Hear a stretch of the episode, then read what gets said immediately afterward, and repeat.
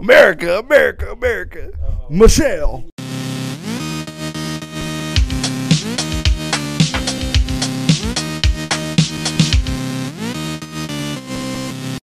What is up, guys? My name is Sprite. Sprites. I'm here with my man Maverick. Welcome back to the Dragon's Well. We are so excited for today. Episode two. Thankful for all of the people that have tuned in this past episode. We are so glad that you did that, and we're thankful for everybody that is going to be tuning in today. So what do we got for today? Oh, well, let's see. We're going to talk about a little Fire Emblem. As everybody knows, Fire Emblem Engage came out. It is looking like one of the more popular Fire Emblems. Actually, it's kind of got a little bit split. You know, Three Houses kind of took over, and so many people liked that game that they liked all the new aspects that they added. A lot of the different relationships that you could build within the game.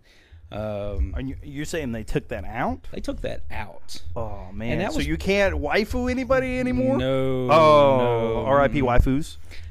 So that is shot, I think. It does look though like no Fire Emblem simulator anymore. Yeah, no more Fire Emblem simulator.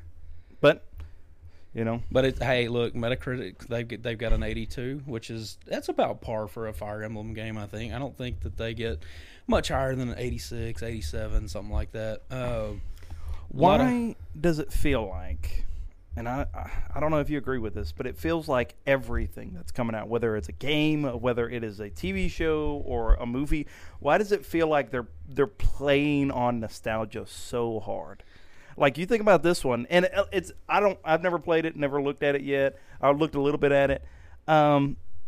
You know, they have a mechanic where you're allowed to switch with, I guess, some sort of ancestral spirit or something, and the ancestral spirit is from previous Fire Emblem games. Oh, I thought they were from Smash. They need to bring it into Smash roster. But where's my you got like Marth coming in, and you're like, okay, you know, I don't know if Roy's in there, but I know like I think Camille's in there. She's a Dragon Rider.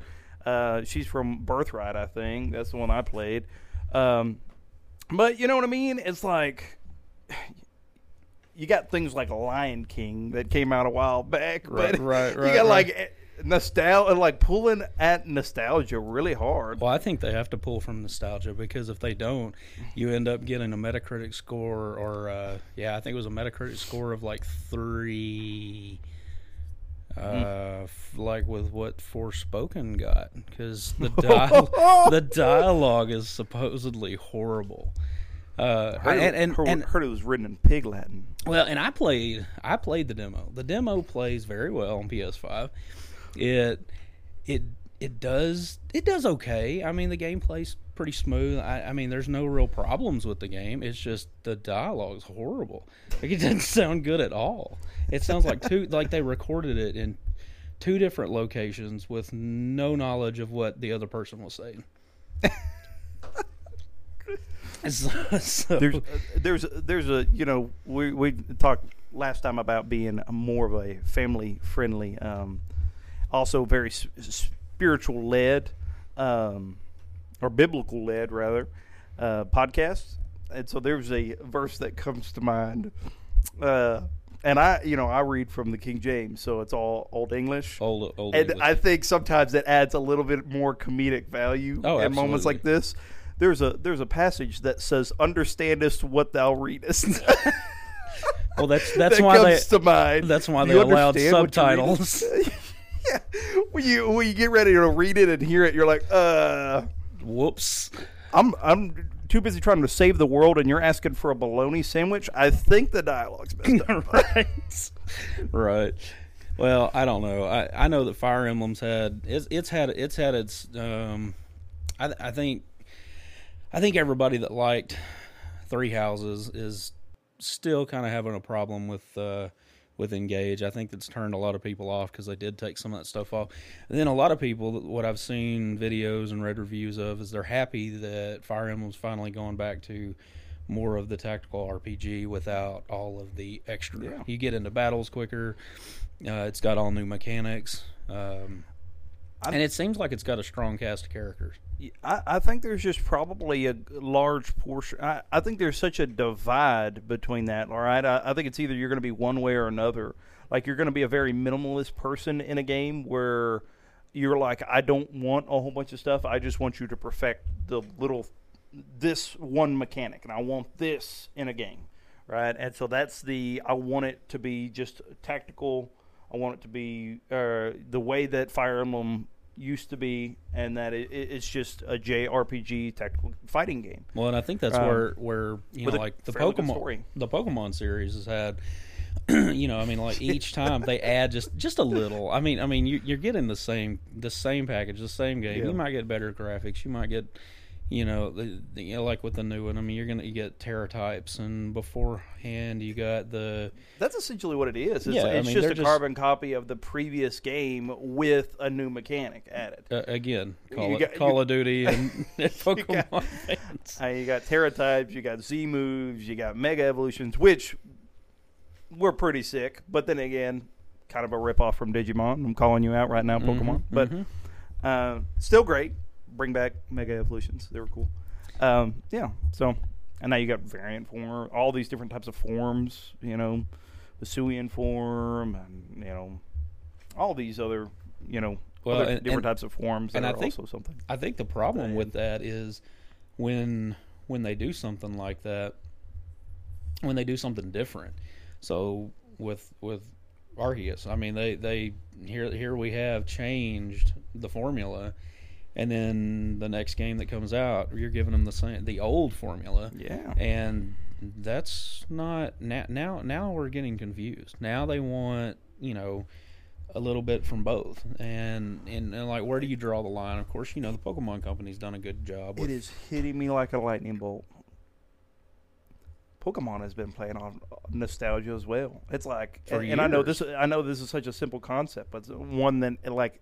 literally just hit me like a semi. Not just off of the formula for what works, but the fact that they legit are just remaking their game. I mean, I remember play. I mean, yeah. I mean, I remember like here have BDSP. You're like, oh, thank you so much. I remember hooking up the Game Boy. You know, I mean, we had the little System Link cables that we had to plug in to transfer Pokemon back and forth. There was no wireless. No.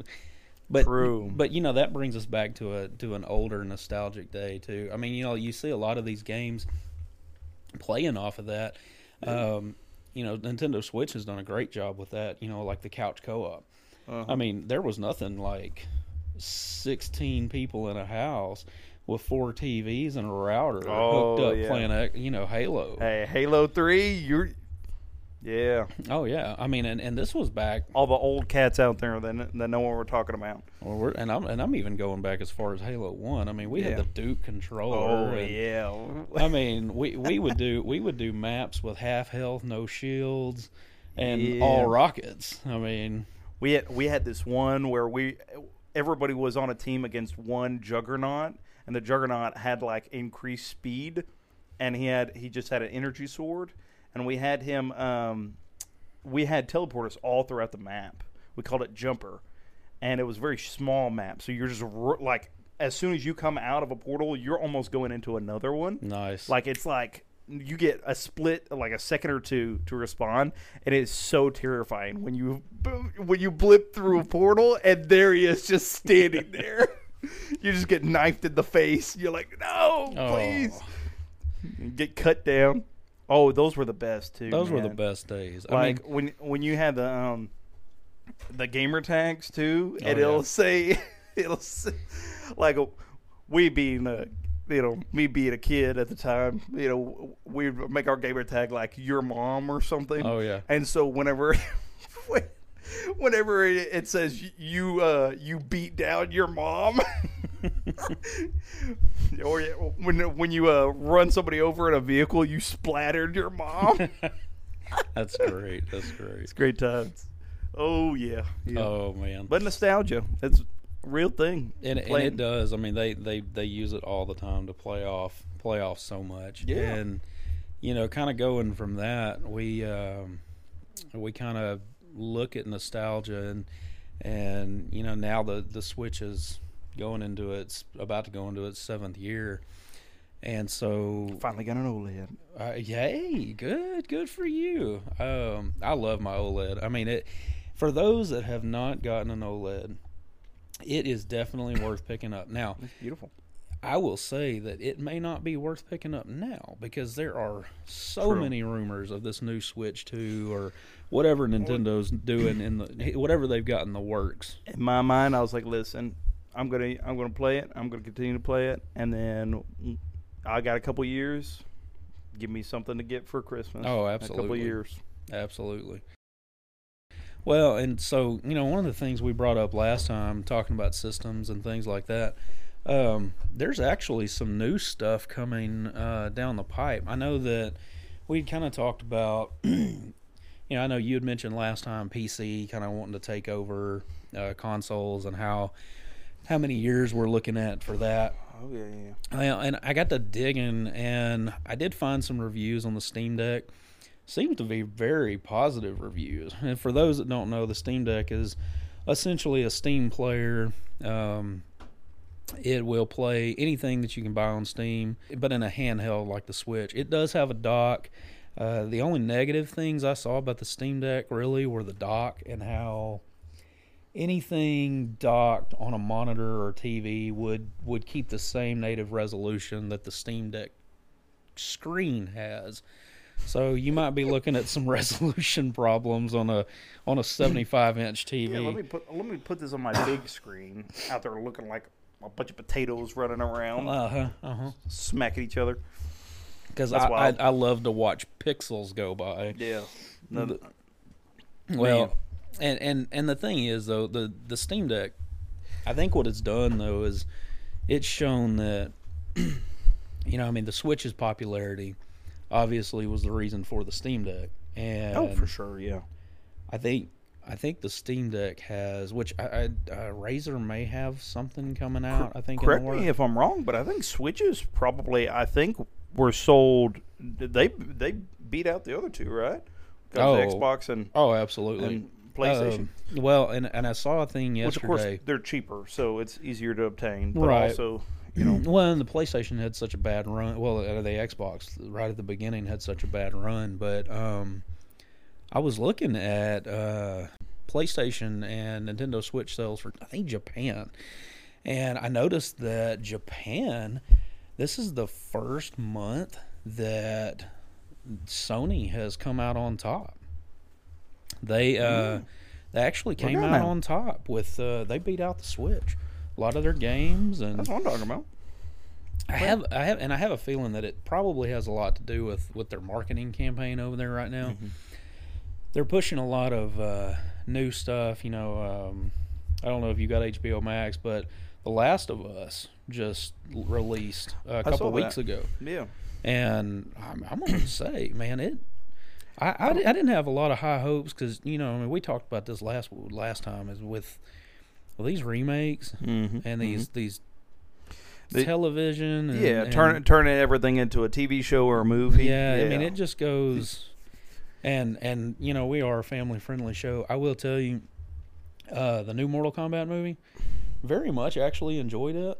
They did add a new character that just for the movie, but not something that is probably family friendly. I think the games are kind of evident of that as well. Yeah, but the movie was. I mean, it was pretty good. It stayed fairly close to. You had your Scorpion and your no joke. Sub-Zero. I had nightmares of the games.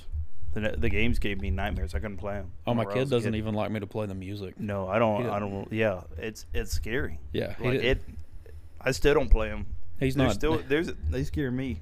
To this day, man, I'm telling you, it's just I don't know. Maybe it's brutal. I understand the appeal of them, especially fighting games. But yeah, man, I know the roster and everything. It's just don't like them. Huh? No, Baracus, man, Barack, whatever his name, Obama. Oh, Baracus Obama. Can you imagine that skin, Baracus Obama? Baracus. She's over there putting the smack down on Oh, man. America, America, okay, America. Diplomacy. Oh. His ultimate is just Michelle coming out, changing food and vending machines. Instead of having Cheetos in their vending machines, you just open up a bag of veggie straws and you just fall out. America, America, America. Oh, Michelle. Man, my fellow Americans. You got your kids throwing Snickers bars at her. Mm. Oh, man. Oh, that's good stuff. Anyways. Yeah, what they do with the spikes, you know, with the spikes in the mouth, that is terrifying. Oh, that's great. The little demon guy, dude. I don't know, man. But going back to The Last of Us, it really was. I mean, I thoroughly enjoyed the first episode. The second episode hit last week. I think it was on Sunday, and I have not. I haven't watched the second episode, but the first episode was really good.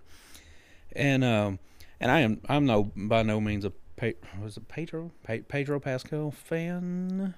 I know he plays the Mandalorian also. Yeah. Not a big fan. Not a huge fan of his. But is he the lead? No, yeah. He's not the lead. Is he? Yeah. Okay, I guess it's weird. I'm not used to, first off, seeing his face. Right. Second off, seeing him not clean shaved. Oh, yeah. You know, because he kind of has some scruff in there. But, yeah. I mean, you would think that being in the Mandalorian mask, helmet, not being able to take it off, he would probably not be clean shaven then either. But I guess you got to take it off and eat sometime. Yeah, true.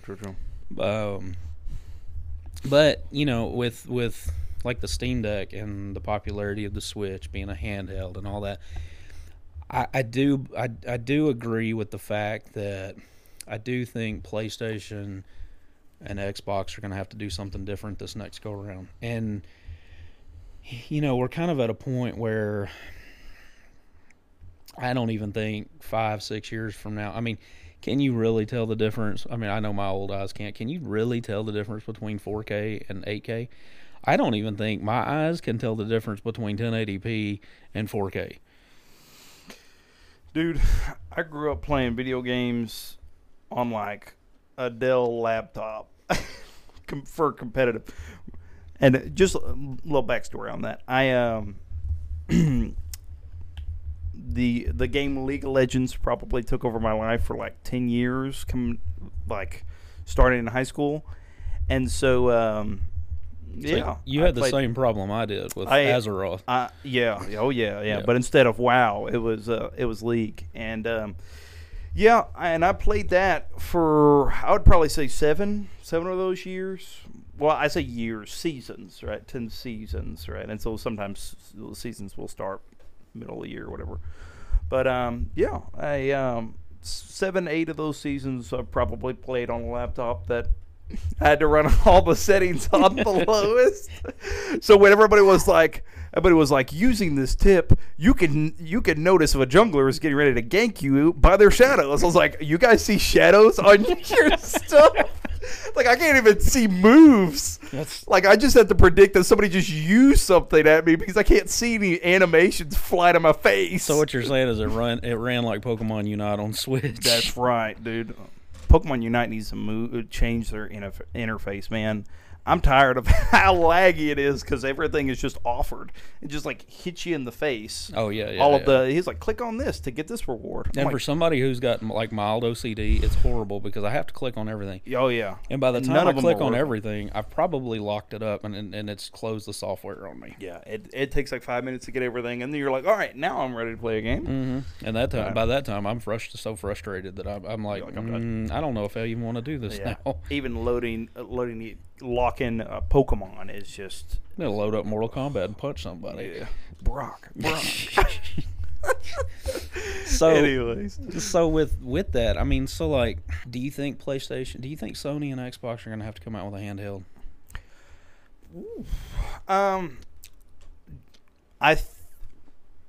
That's an interesting question. To be honest with you, I've never really thought of... Steam, I know Steam is separate from Microsoft, right? Oh, but, yeah. But Steam is also, I think we might see some sort of, I don't know about a merger, but we might see something like that coming from Microsoft. So it might not identify from like Xbox per se, but it might just be under that umbrella of Microsoft itself. Well, I mean, you know, they have their Xbox Game Cloud. So, and I don't know if Sony would, though. I don't know if Sony would go back. I mean, maybe, but the PSP and the PSP Vita kind of, I had a PSP and I enjoyed it. I was going to say, but I think a lot of people did. I just don't think that. I think, first off, the games at the time, I think during the time of the PSP, which was close to around the same time as the PlayStation 3 and the Xbox 360, correct? Mm-hmm. I think roughly around that time. Yeah. I think Xbox 360 just blew PlayStation 3 out of the waters when it came to games, right? I think their games were just superior, right? A lot of the games that was offered on Xbox 360, I think was just better than PS3, and so I think that also kind of snowballed into PSP, where they just had inferior games. They didn't have games that were as enticing, right? And so if your main console doesn't have the games, I doubt your PSP is going to have the games, right? Because then they're having to compete with somebody who's solely and almost exclusively handheld. Well, right? We got the Wii, and the Wii offered some good games for sure, but they've already worked on this craft so much with the Game Boy and the Game Boy Advance and the Game Boy SP.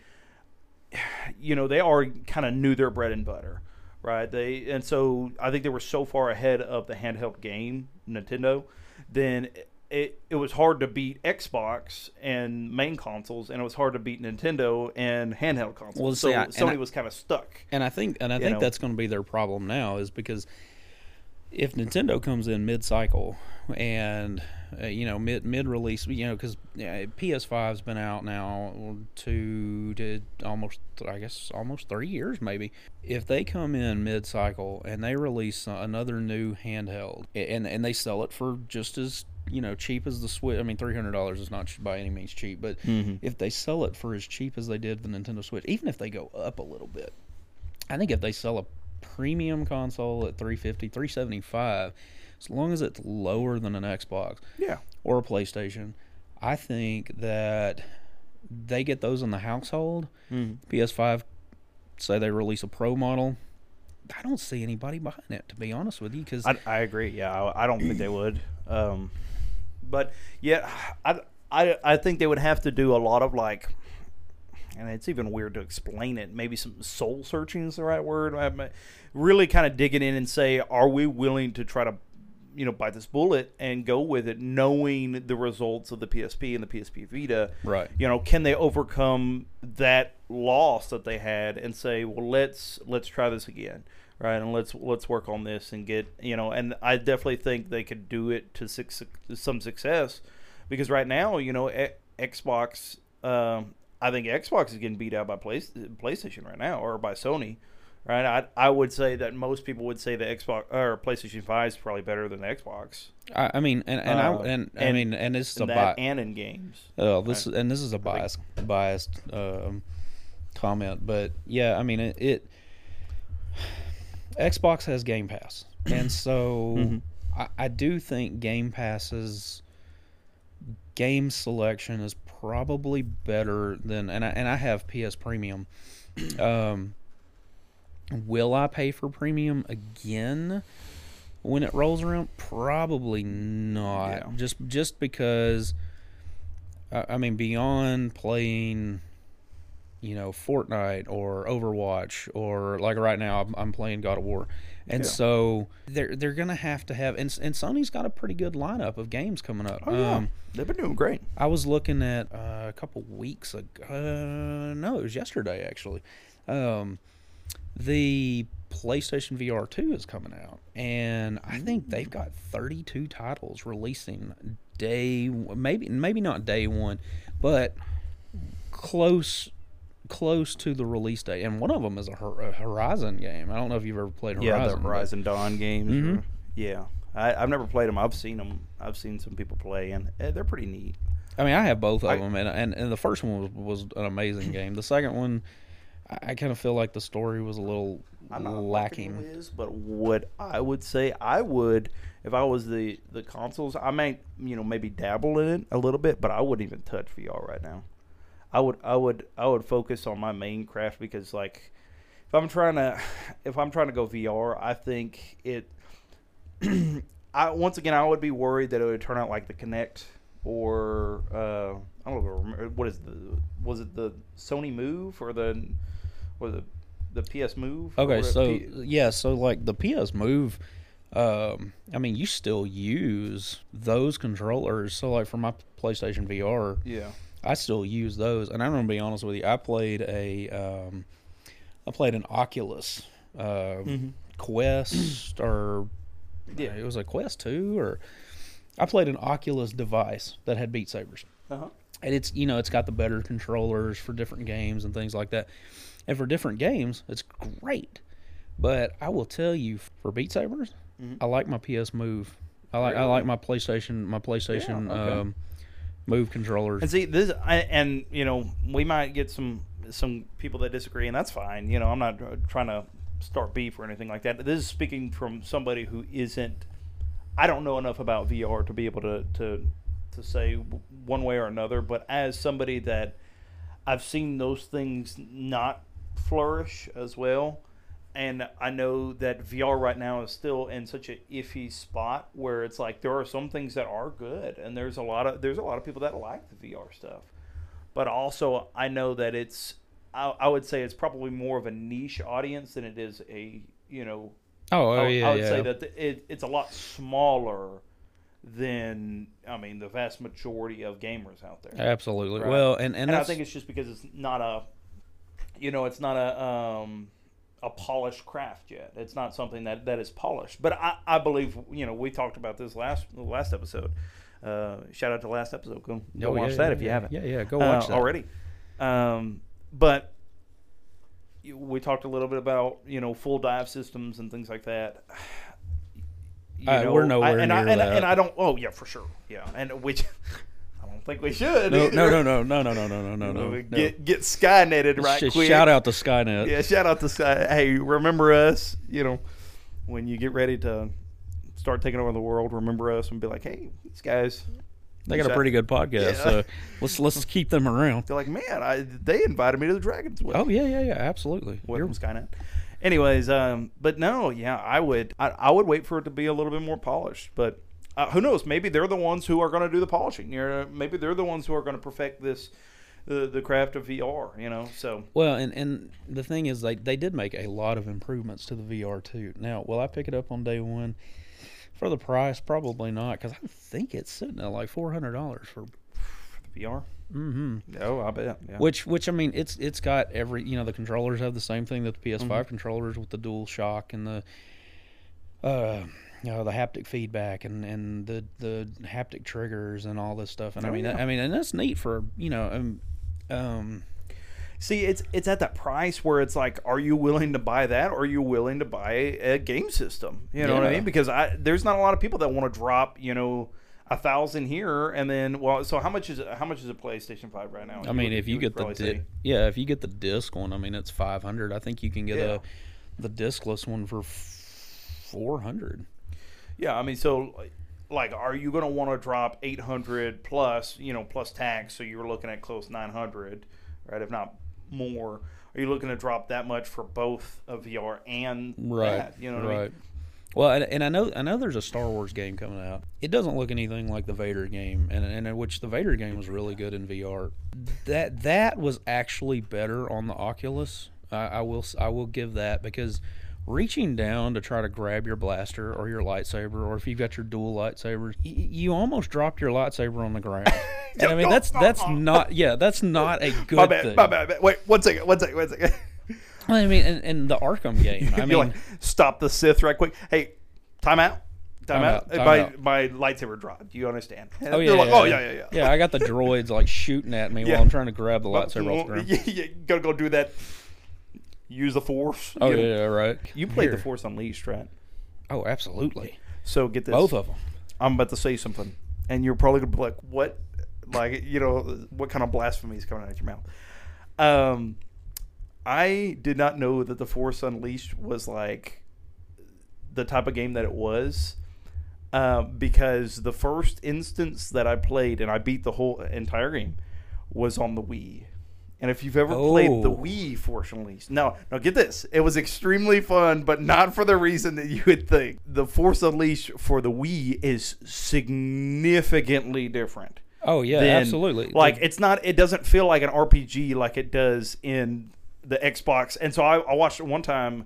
I ended up playing it and I beat it right and completely forgot about it. Months later, went to a friend's house that had a PlayStation. And they were playing The Force Unleashed on the PlayStation, and was so much different, like the bosses and everything else. And I'm like, what is happening? I was like, this is not the same game. I was like, is this the same game? And they're like, yeah, this is Force Unleashed. Yes. I was like, there's no way. And for those that are looking for The Force Unleashed, I would go try to find that on Xbox 360, greatest Xbox console of all time. And play it on that. Do not buy the Switch version because you are getting the Wii version of the game. Now get this though. I said that it was fun. This is why it was fun. The movement would move with, kind of the janky movement that you with the Switch. Right. You remember what the first mission is of the game, right? You remember what you were doing? Oh. Who you get to play as? Yes. Yeah. Oh, yeah. You get to walk around, Kashyyyk with Vader. How many TVs did you break? I didn't break any, but let me tell you the amount of Wookiees that I threw off. That was one of the best experiences with the Wii version. You could you click the back button, whatever it is, the ZB or the B button on the Wii controller, the Wii remote, and you hold it, and that will activate your force grab. And so then you can like either do force choke or throw, and you would just flick them off to the side, and you would see this. You would see these 9-foot tall Sasquatches just flying. It was one of the best, man. It literally took me like 2 hours to get off the main mission from the tutorial because I was just flinging Wookiees. I was like, oh, check this out. Yes, I would make them dance. Like I would hold them, and you could drop them. And when you drop them, like there's like a stun duration. So I'd like hold this one right here, and I would move them, and then I'd drop them and pick this one up. I'm telling you, it is one of like the most diabolical things you could do in that game, and it was so fun. It was ridiculous. Like, and then the lightsaber throw, you would just like fling, fling. I don't think I actually like moved my my little Wii remote and the right way to actually use a lightsaber slash. You like I always did like some sort of lightsaber throw or like grab somebody or like it's great. Like I'll throw a rock at somebody's head. Oh yeah. Well, I mean, and you probably. Oh man, it was great. I mean, you probably like never. You probably never used the Wii remote that much the whole time you had the Wii. I don't remember if we needed the nunchucks. You remember the nunchucks? Oh yeah. Mm-hmm. But oh man, that's awesome. Let's see that's good. Flinging Wookiees. That's good times that we bring to the Dragon's Well, for sure. Hey, welcome to the Dragon's Well, where we fling Wookiees. Fling Wookiees with Vader. You ever force throw a 9-foot tall hairy man that makes a guttural noise every time he moves? I have. Oh, that's great. Oh, but. I don't know, but for sure. We live on nostalgia here at the Dragon's Well. Consoles are going to have to change, I think, and I think they will. Yeah, and we may get to a point to where it's all PC and handheld, and Honestly, I think there's. I don't know if the companies will, but I think there's probably going to be some sort of amalgamation or something of them.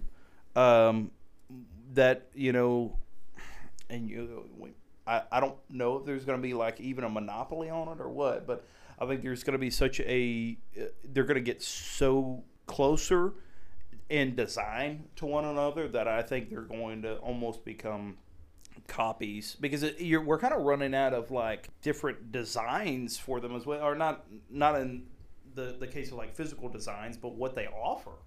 That's that's the thing, we talked about Okay, this one looks better. You know, well, it always is going to look better. There's only like you said just now. Are you really going to tell the difference between 4K and 8K? Well, in your mind, you're going to be like, yeah, this one looks much better, but it's like, really? Well, and then you've got like your, we talked about the M1 MacBook Airs and stuff. I mean, these things are like speed demons, and the bad thing about that is, I mean, okay, so Apple just like shadow dropped a whole bunch of stuff this week. They've got new Mac Minis with M2 and M2 Pro processors in them. Starting to get the chips in there. Yeah, I mean, and so you've got all this stuff coming out, and like, and it's almost yearly now. I mean, okay, so we boosted power by 25%. Okay, 25% of speed dimming is not. I mean, it's not that much faster. You're getting to a point where we are creating. Also, it's like you got. I mean, on that same line of thinking, it's just like there's only so quick a computer needs to be to the point where it's just like, yeah, yours might be like 2,000 more than mine, but at the end of the day, like yours might cost $2,000 more than mine, but at the end of the day, does it really? Like, we both have the same ping in this game. We're both able to run this at max quality. Oh, yeah. And we're both having the same frame rate, just about. You might have 30 extra frames or whatever. It's like, at the end of the day, it doesn't matter all that much. Well, and that's the thing, I mean, most household families, they're not going to drop $3,000 on a computer that will play a certain game at 120 frames per second. I mean, yeah. Oh, yeah. And where when they can go and buy a $500 console for their kid, and yeah, I mean, you're getting 60 frames per second, but it's also 4K. I mean, there's just I just don't see that technology can improve fast enough at this point to where PlayStation and Xbox couldn't go back and say, okay, let's create something. Let's borrow Apple's chip and put it in this little bitty machine, because I mean, I don't know if you've seen a Mac Mini or not, but I mean it's they're tiny. I don't know, man. I mean, it's like the size of a Nintendo Switch with the dock. I think that if they can find a way to build a better chip and cool that sucker off without burning your hands. Yep. And are burning the machine up with a decent size screen, even if they have to make the Switch a little thicker. I mean, yeah. I think that they did it with the iPhones years ago. Well, and at the end of the day, too, you could always, most of the time, you could always just hook that onto a different monitor too. Oh yeah, absolutely. That's what we do with just about everything. Yeah, right. Anyways, so as long as you have a good monitor, you just plug it up, and you don't have to worry about the screen size, just what's in it. Well, I don't know. You make a valid point on the opposite side that I don't think, at least I haven't evaluated when it comes to the worth of the consoles, and that is the fact that they are a little bit more budget friendly. Oh, yeah, compared to like gaming, because that's one thing that consoles normally tend to be a little bit more cheaper. Or at least right on par with like low-end PCs, right? Yeah, I mean, you can't get a low-end gaming PC for $500. So it's not that's going to last you years. Now here's the thing: this is going to require like a lot of work and a lot of you doing it yourself. But I've heard of people assembling budget PC gaming PCs for roughly around that much. You could just order the pieces and solder them on yourself and plug them in. And I've heard it's not that hard, but are you going to do it? Well, right. And with that, I mean, first you have to have the time. First, next you have to have the experience. Uh-huh. And third off, I mean, man, Bitcoin mining has become so popular that video cards and the cost of this stuff have just skyrocketed. Now, I mean, you can't. I mean, I know that not only is there a shortage, but I mean, there was a shortage on video cards prior to the pandemic because Bitcoin mining was so popular. Yep. I mean, you got people at school districts, you know, going to jail because they're using the school servers to mine Bitcoin. Switch to, you know, I don't know what Nintendo's going to do. I think it's definitely, like you mentioned, you know, closing in on, you said the 7th. Oh, yeah. Closing in on the 7th year of the Switch. It's I think it's 6th year. I think it's definitely going to be something soon, whether it's in the next year or two, you know, hopefully. It'd be awesome. But, you know, don't want to rush this process. But I think so. And I think it's possible for the other two, like you mentioned, for them to try to compete on the mobile scale of being able to, or on the handheld scale, but I don't know. Well, I think it's going to be an interesting thing to see, but I still think eventually it's all going to come down to pretty much just PC, you know, PC of some sort.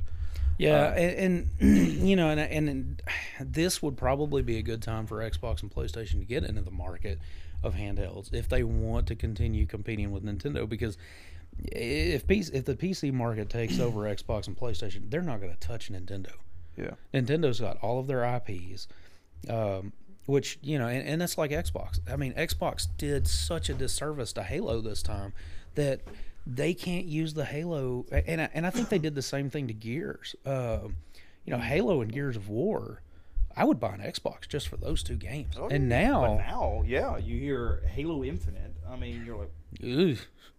Please stay away. I tried it. It was there were brief moments of you know, Reach and 3 matchmaking and our multiplayer experience, but other than that, I mean, and I say brief moments because it felt like a different game. It didn't feel like how it felt back then. Right. And maybe that's me. Maybe it's the game itself. But at the end of the day, it wasn't the same Halo that I grew up on. So it was something that I'm like, okay. And there was so much. I mean, they released a half finished game. I mean, they talked about the campaign and everything, and it took forever for that to even launch, and so much wrong. And I think game developers now, I think they're pushed so hard to get the game out. Yeah. Yeah. And so they get forced into pushing this game out before it's ready.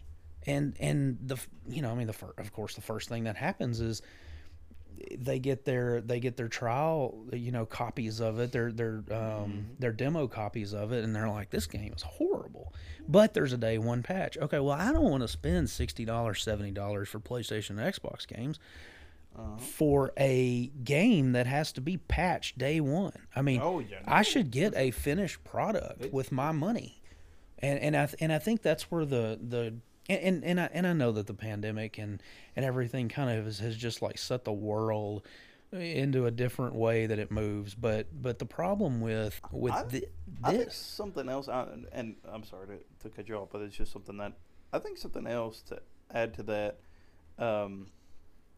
is I think that there's also a shift in the personality of gamers. Like, gamers are not, they're less inclined to, and I know God of War has done great, but I think there's especially the newer generation of gamers that are coming up, they don't want a game that has a storyline, right? They don't want games that have a lot of like in-depth reading or something like that. They don't want a game like that. They want, you know, they want a Fortnite. They want a, you know, they want a Call of Duty. They want a, you know, let me drop in a map and let me get a chicken or let me get a chicken dinner. You know what I mean? Yeah, right. Well, and the thing is though is but with, you know, at least with Call of Duty, I mean, they've got a campaign. I mean, and I'll be honest with you. I mean, I play Call of Duty online some.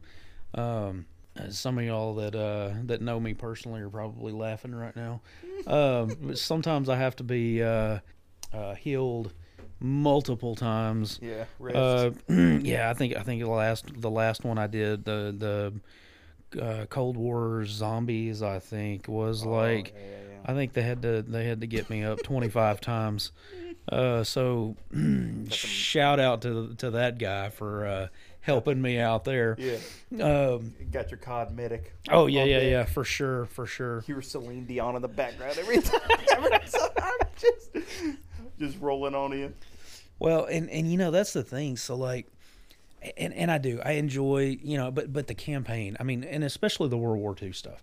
Yeah. I grew up with, you know, I mean, my great grandfather fought in the war. Yeah. You know, so he was at Pearl Harbor. You know, so hearing stories from that, you know, going back and living that through Call of Duty, you know, kind of seeing what those guys went through, and man, I'm telling you, nowadays you have kids that don't even know who think the Cold War is literally a war that was fought in coal. Oh yeah, right, absolutely. We had a war in Antarctica. Mm-hmm. Yeah, we did. Us and the penguins. Well, then some of the kids don't. Us and Santa. And it's crazy to me to think that a lot of kids don't even remember, you know, 9/11. I mean, I was in college when that happened. Yeah, 100%. College the first time. Yeah, no.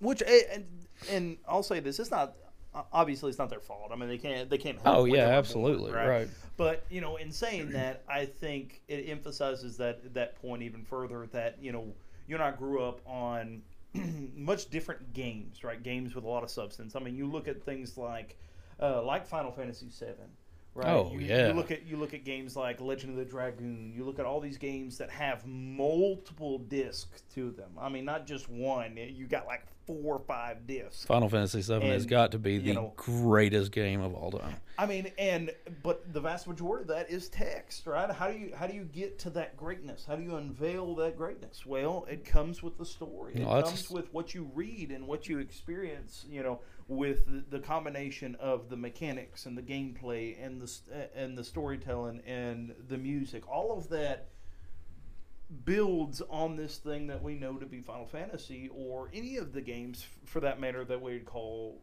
greats. The vast majority of them that we call great have this in-depth, fulfilling storyline that makes you want to overcome and go all the way through it.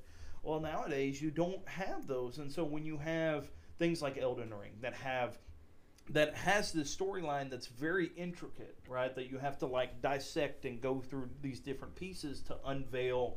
And it's really not even after you go through these places, it still makes you use your mind a lot. Right. Your brain.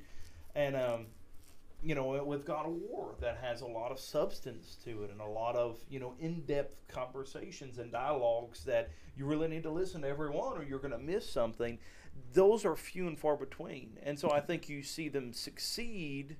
I think you see some, when done right, succeed properly, just as they should. But I think as it's going to progress, it's going to get more and more saturated to the point where it's going to be nothing but mindless games that are not going to have a fulfilling factor outside of a brief moment of success because you won in a 100-man lobby. And that's right? Sad because I will tell you that God of War, I mean, it is such a good game, and we're going to talk about that a little later, but the story is just, it's amazing, and it goes into so much depth that you find yourself, like in the 2018 version, you're sitting in the boat listening to Mimir tell stories of, mm-hmm.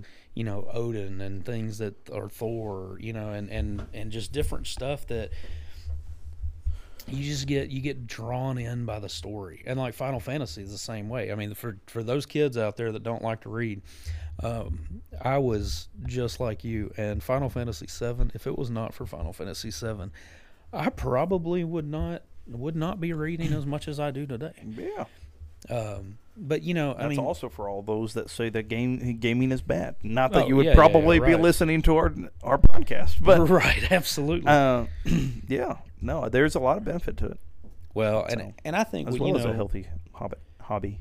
With new hardware, you know, you always get excited about new games, and a couple new games that I saw some rumor this week of, you know, everybody gets on the Nintendo Direct hype, and I will tell you listeners that we're not going to push out any false information that I can think of.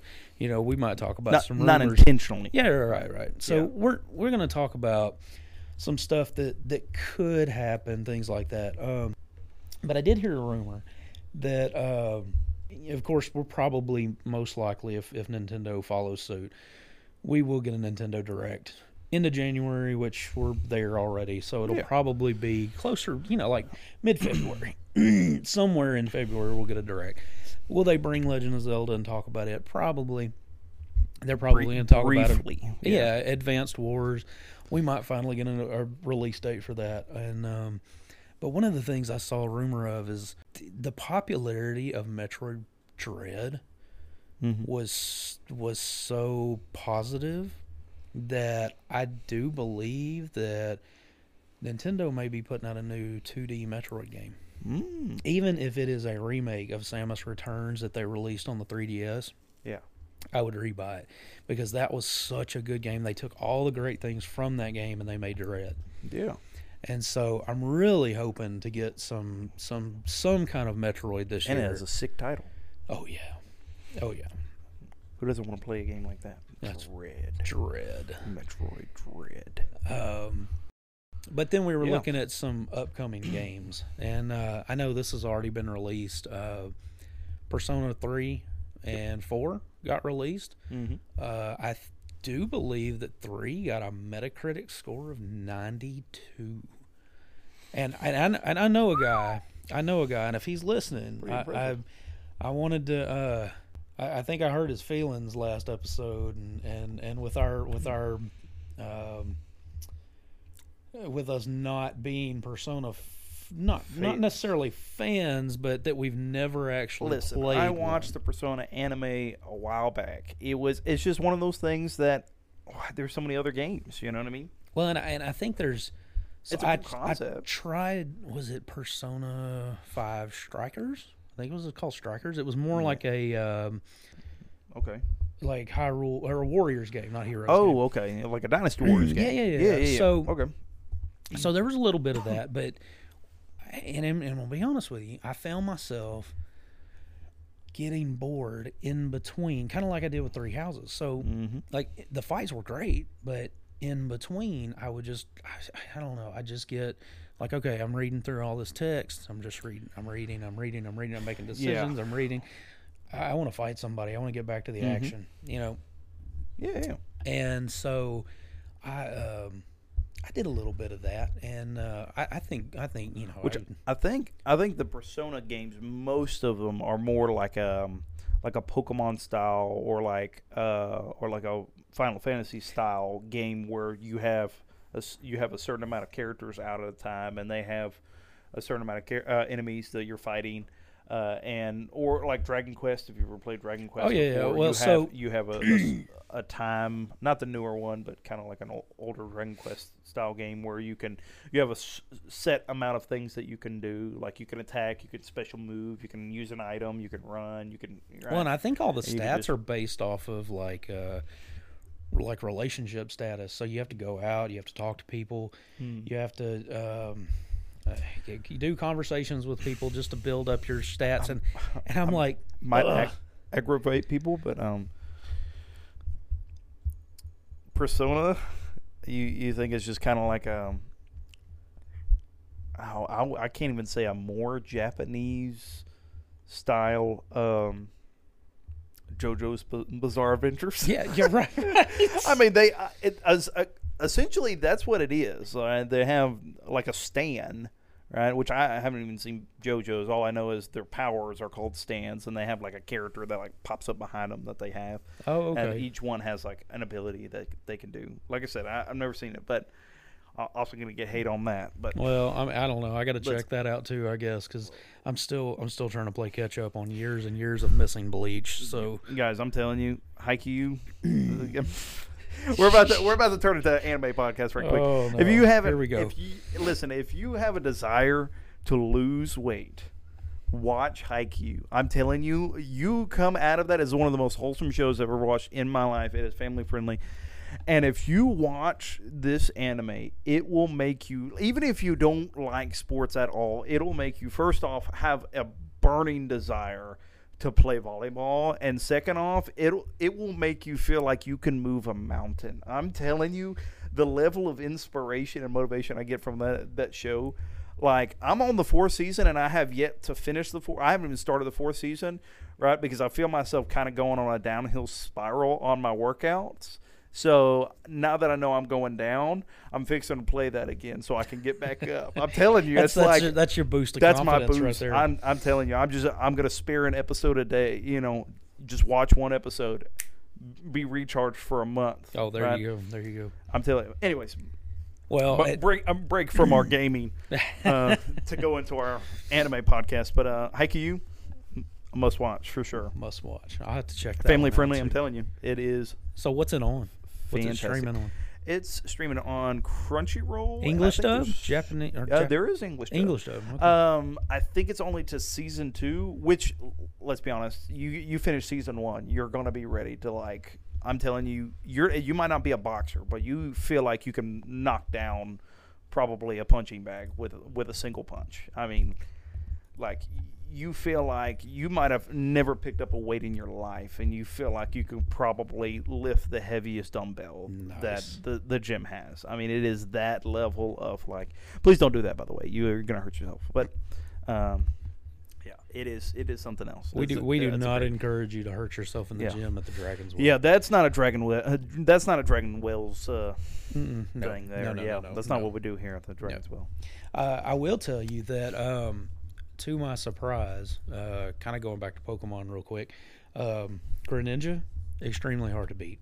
I'm not on Scarlet and Violet. I'm not.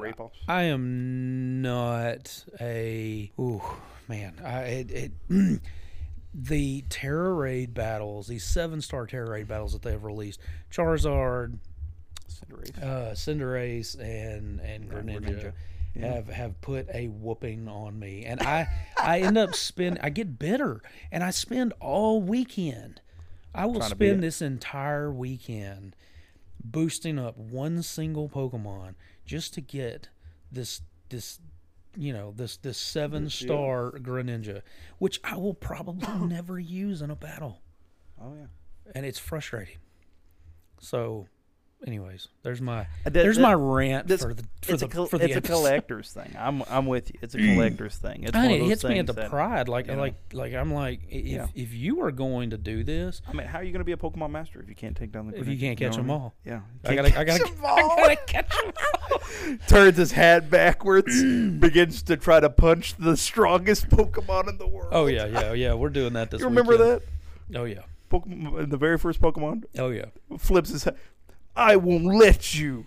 You're mine. Flips his hat backwards, sprints at Mewtwo. Oh, yeah. Throws him into a... shit. It's like a muse there to make a bubble? I don't even know what that was. Like, I'm like, I know, like, all the Pokemon moves, especially in Gen 1. Like, there's only, what? I'm trying to think of them now. But I don't...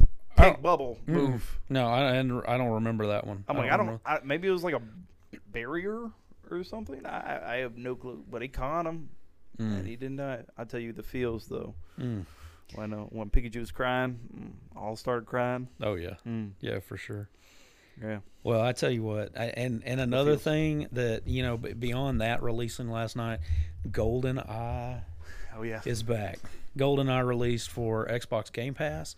And Nintendo Switch Online plus expansion pack, I think, is what the long version of that is. The high dollar Nintendo Switch Online service. And I played today. It's rough. I need my Nintendo 64 controller because I went to I give a shout out to Nintendo Life. They did a good article. They told you the best way to play is to take your Joy-Cons off the Switch and trade hands. Oh. And so if you reverse your Joy-Cons, if you put the right one in the left hand and the left one in the right hand, it feels more like a first-person shooter at this point. Yeah, that's so strange. I'm gonna have to go home and try this, but yeah. but I will for sure be getting my Nintendo. Thought of that? You know what I mean? Man, those guys. We need a solution stat. What if we like flip them? Yeah. Because going into the settings and then changing your control settings, and then going into GoldenEye and changing your control settings is just way too much trouble. Yeah. Well, definitely though. A GOAT game for sure. Oh yeah, for sure. Great game. Got a lot of nostalgia. I forgot how bad when you go to move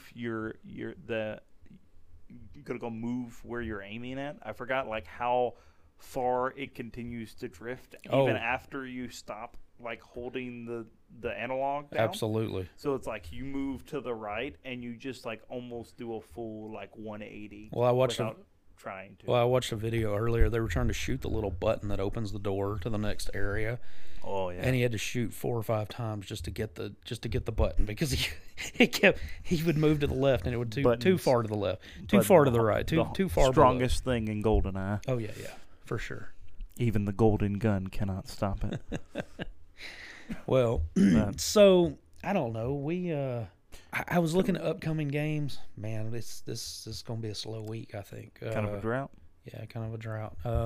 I think the next big one's going to be Hogwarts Legacy, and I'm looking forward to. I watched a lot more on it. I was ignorant. Listen, hey, all the Hogwarts apologetists out there, listen, I'm a believer. I am. It looks, which I wasn't against it to begin with, but it looks good. Great, it does. It looks awesome. It looks like it's going to be an awesome game. And the idea that you can just like change your mount and just fly. Oh yeah, the fights are going to be amazing. Hit somebody with a death curse. Oh yeah. You know. Yeah. And the animation for that is like, I mean, you know, you're like powering up like Goku, and then you throw it at him. Like, you don't have a chance. This is going to one-shot a troll. Man. But I don't know. It looks cool. We can't wait to talk to you guys about it. We're going to actually pre-ordered it, and I've got the deluxe edition coming, I think, a couple of days early, so let's go. I may actually have it before, so we can have some hot takes on it. Oh yeah, for sure, yeah, for sure. We'll be doing an episode on that for sure. So I don't know, we getting kind of close to wrapping this up. Yeah. I think we're going to talk about what have you been playing? Well, I have been playing a lot of Pokemon Unite recently.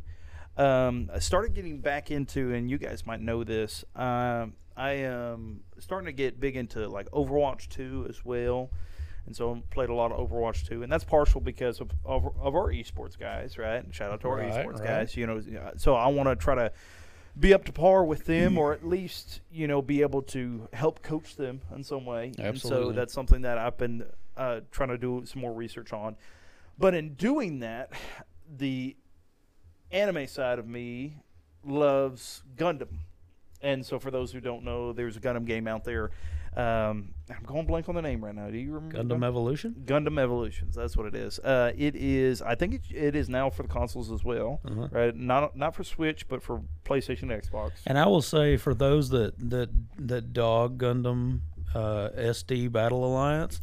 That is an amazing game. Oh yeah, you know who you are. That is an amazing game. It is fantastic. I have put 75 hours into that game. I need to finish it. It's horrible. I'm for those who don't like the chibi Gundams, they were get amazing. Over yourself. Yeah, get over. Yeah, maybe it's because you're chibi in real life. Maybe that's it. But no, as a Gundam lover, I am have been playing, and I got a bunch of friends that play it too, and they've been on so. You know, I haven't been able to get on as much as I would like to. Life's been pretty busy recently, but I've also been kind of hopping on a little bit when I can, and we'll play with them. So, get a little Overwatch 2 vibes in a lot of my games, but that and like I said, Pokemon Unite really has kind of taken what I'm playing right now. As somebody who's just been talking about ranting about the storylines being the bread and butter of gaming. Yep. And I can assure you the storylines in all three of those games are non-existent. So not a one. So hey, no, I take that. No, Overwatch has a story has some lore. It's got some lore. Only, I don't know only any because of it. Only because it's Blizzard. I know, and Blizzard lives for their lore. I know that Genji and Hanzo are brothers. Oh really? I did not know that. They are, and Hanzo has killed Genji before. Oh, and Mercy brought him back. Shout out to all the Mercies out there. Oh yeah. I know a couple of those. Some of them, and I've seen a Mercy. I've seen a Mercy get more kills than the tank. Oh yeah, well, DPS Mercy is the way to go. Oh yeah, for sure. Yeah. Mm-hmm. DPS. They're called supports, not healers. That's right, supports. Well, anyways, that's what I've been playing. What about you? Oh man, I've been playing God of War. I've sunk so many hours into God of War, and it's Ragnarok is amazing, and I can't. I you know, this game came out in November. I feel like I should be able to talk about it, but I know there's some people out there that hadn't played it. Give it a little time. I'm probably about. I'm a little over half. I don't know if I'm quite 2/3 of the way done. I am half of the way done at least. I know for sure. And so far the story's great. I would say it doesn't have that feel that the 2018 did, and that's probably just the dad in me. You know, I mean, yeah. The bond between Kratos and Atreus in the first one was, you know, I mean, Kratos is this hard, you know, guy trying to like soften up and be a father. He did, yeah. You know, learn how to be one. Yeah. And so, but with this game, it's. I think from what I've heard, I've never played it, but from what I've heard, it's more Atreus focused, where like he's learning to come to, or he's understanding who he is as a person. Right. And he does. And he's trying to understand who he is. Kratos is trying to be the protective father. And there's some twists in this. And I mean, like from the beginning, it's such a great game. You know, one of the things I like about it is the new mechanics with the Chaos Blades. Now, because Atreus is a little older, you know, Atreus not climbing on your back when you're trying to scale a mountain now. Yep. Which Atreus can do it himself. And so one of the things that they added was the Chaos Blades. Kratos will throw them and, you know, pull himself up to a ledge. Well, the further you get into the game, the more you have to do that during fights. And it's, I mean, it adds the combat for this. They improved so much. It definitely looks fluid. Man, the fighting is so much better. I mean, it's just it seems like it runs better. Mm. You know, and but I mean, I've sunk 25 hours into it. It's a great story. If you have not played it, or if you have a PlayStation, I think you can get it on 4. If you have a PlayStation 4 or 5 and you've played the first God of War, the 2018 version, definitely check this one out, because it. And I'll probably bring this up in a couple weeks. I don't want to spoil anything for those that haven't, but we're definitely going to talk about it a little bit more, because I want to flesh out the story a little more, give our little audience a take into what happens. So I'm excited. I've got questions, and I've got some theories on the matter, and I'm hoping that if my theories are right, it's going to make for a really, really good game. Yeah. Well, I'm curious to hear about all that. But and I'm gonna be honest with you. We you know, here we talked about this being a family friendly show, and one of the things that I wanted to talk about today was. You always feel like sometimes you get to a point in life where you feel like you are kind of alone in a situation. And I feel like that, you know, sometimes you feel like the world's kind of out to get you, and you kind of get in a low place. And for those listeners that kind of get there, I would recommend Psalms 91. This was something that came up in a devotional. I'm actually in school, and one of our weekly assignments is we have a devotional. Psalm 91 came up, It says, "He who dwells in the shelter of the Most High will abide in the shadow of the Almighty. I will say to the Lord, my refuge and my fortress, my God, in whom I trust. For he will deliver you from the snare of the fowler and from the deadly pestilence. He will cover you with his pinions, and under his wings you will find refuge. His faithfulness is a shield and buckler. You will not fear the terror of the night, nor the arrow that flies by." You can look it up and finish reading it. And what I would say is that, you know, in verse 14 it says, "Because he holds fast to me in love, I will deliver him. I will protect him because he knows my name. When he calls to me, I will answer to him. I will be with him in trouble. I will rescue him and honor him. With long life, I will satisfy him and show him my salvation." If you're going through a hard time in life, you know, just remember that God is always, always there for you. All Absolutely. He is just, all you have to do is ask, and he will be there for you. So, yeah, absolutely. Anything to add to that? You know, actually, perfect springboard to this. You know, Christ himself said, "You have not because you ask not." You know, and Absolutely. I can't help but wonder how many people have lost out on blessings and deliverance in their life because they failed to ask. Right. Not because it's not waiting for them, not because it's, you know, God doesn't hear them. It's because they're not asking. Right. And so I completely agree. You know, if you have something going on right now, there's not a greater place to go than to the Lord. Absolutely. And I will say, guys, that I mean, you really. You really are missing out if you don't ask, because you might fall in a situation where, you know, I mean, your family doesn't know how to help you, your friends don't know how to help you, Absolutely. and you're not going to know unless you ask. Yep. Absolutely. There's only so much that we can do for each other. Right. You know, there's a divine force at work that could easily overcome things that we can't even imagine. Absolutely. You know?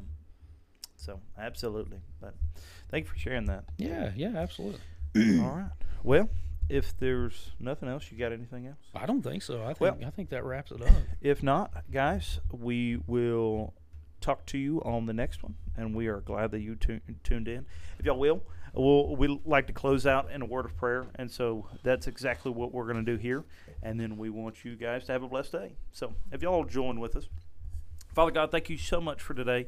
God, we thank you for this time that we got to be able to talk about our hobbies and our enjoyments, Lord, and all of the many different things that might be taking place this year.